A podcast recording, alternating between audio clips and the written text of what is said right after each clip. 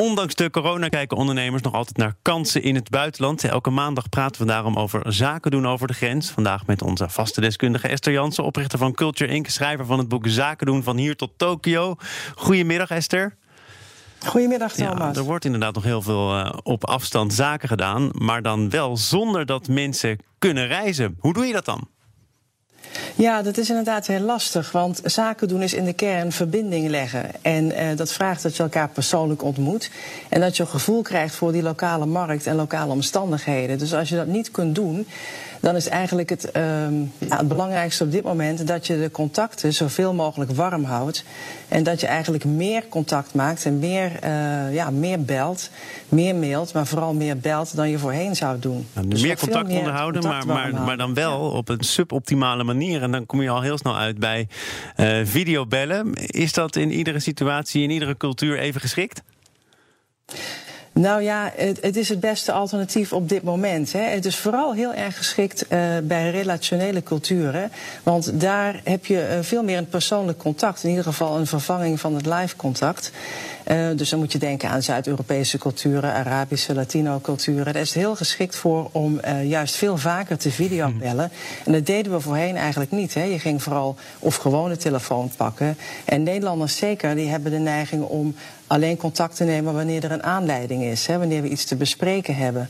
Maar juist met relationele cultuur is het heel goed om, uh, ook wanneer er geen directe aanleiding is, steeds het contact warm te houden, omdat je dan ook meer hoort. En maar, meer hoort maar de mensen zijn toch helemaal klaar met al die teams en Zooms vergaderingen. En dan zeg jij eigenlijk, dat is misschien een goed en belangrijk advies, maar ook als er niks aan de hand is, toch even bellen. Ja. Ja, nee, ja, toch eigenlijk wel. En, maar dat was hiervoor ook hoor. En dan hadden we ook de neiging om het niet te doen. Dus ik zou zeggen, doe het wel en doe het vooral nog veel meer. Want je moet die verbinding uh, weten te leggen. En wanneer je dat doet, dan hoor je meer. Dus het is ook vooral, het is ook heel effectief om dat te doen. Je hoort meer wat er speelt.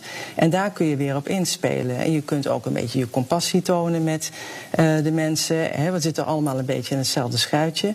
Dus ik denk dat dat heel belangrijk is. En je hebt gelijk dat het ook uh, ja, soms onhandig is. En we hebben er ook geen zin meer in om de hele tijd te, te teams en te, te zoomen. Maar ja, ik denk dat je het wel moet doen. Trouwens, sociale, social media, uh, zoals hè, je WhatsApp of je Facebook, ja, ja. zijn ook prima om te gebruiken. Dat doen wij ook niet zo graag, omdat we dan denken, ja, dat is uh, privacy uh, gevoelig. Ik wil eigenlijk niet op mijn persoonlijke kanalen ook worden bevraagd door mijn par zakelijke partners. Maar eigenlijk is het een prima middel, ook weer om die relaties te bestendigen en te versterken. En als je toch kiest voor wat op dit moment populair is, die Teams-meeting, die Zoom-meeting Hoeveel mag er dan eigenlijk nog misgaan? Mag je nog tien minuten klooien voordat iedereen zijn microfoon eindelijk... Uh, is dat niet de bedoeling? Oh, jeetje, ja. Nou ja, de leercurve moet je inmiddels toch wel een beetje doorlopen hebben. Uh, maar goed, dat neemt niet weg dat er natuurlijk steeds technische hiccups zijn... en het leidt allemaal tot hilarische toestanden. Maar het is ook soms heel frustrerend. Het kost ook weer veel tijd. ook daarvoor kun je aan het begin afspraken maken... wanneer je zelf het initiatief neemt voor een e-meeting. Kijk, als je één op één zit, is het nog makkelijker makkelijker. Maar wanneer je met meer mensen zit in een meeting, dan lijkt het me goed om van tevoren uh, wat meer te delen over uh, ja, hoe laat je begint. Dat je een inlogkwartiertje hebt. Ja, ja. Of bij Latino culturen zou ik het eerlijk gezegd niet eens een inlogkwartiertje noemen. Ik zou maar zeggen, we beginnen dan. Want je weet dat ze toch vaak op het laatste moment in, uh, inbellen. En dan heb je even de tijd om inderdaad iedereen goed neer te zetten. Ik zou ook afspraken maken of je wel of niet de mute-knop gebruikt of wanneer.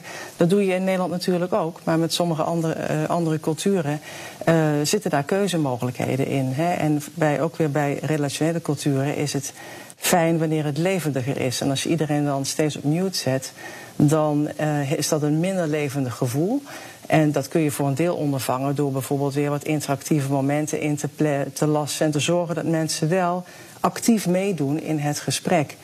Uh, maar goed, dat geldt bijvoorbeeld voor Aziatische culturen weer, weer anders. Ja, want zijn er ook nog culturen waarin je, als je het allemaal niet zo vlekkeloos regelt, of uh, blijkt dat je het niet tot in de puntjes hebt voorbereid, zo'n videovergadering, dat je dat toch wel op je bordje krijgt, dat je dan wordt afgerekend van wat is dit voor gepruts? Nou, dat denk ik niet zozeer vanuit. Maar ik denk vanuit een Nederlands perspectief. Wat wij vaak doen is wij, wij uh, sturen een uitnodiging uit. Het gaat over onderwerp X of Y. En dan verwachten we eigenlijk dat iedereen vervolgens actief participeert. En zijn zegje doet. Maar dat gebeurt vaak niet wanneer mensen onvoldoende weten wat hun, uh, hun rol is in dat gesprek. En wat je van hen verwacht. En uh, wanneer je dus mensen van tevoren opdracht geeft of he, vragen stelt van hier gaan we het over hebben, wil je dit graag voorbereiden, dan uh, verzeker je ook dat mensen met een actieve inbreng komen.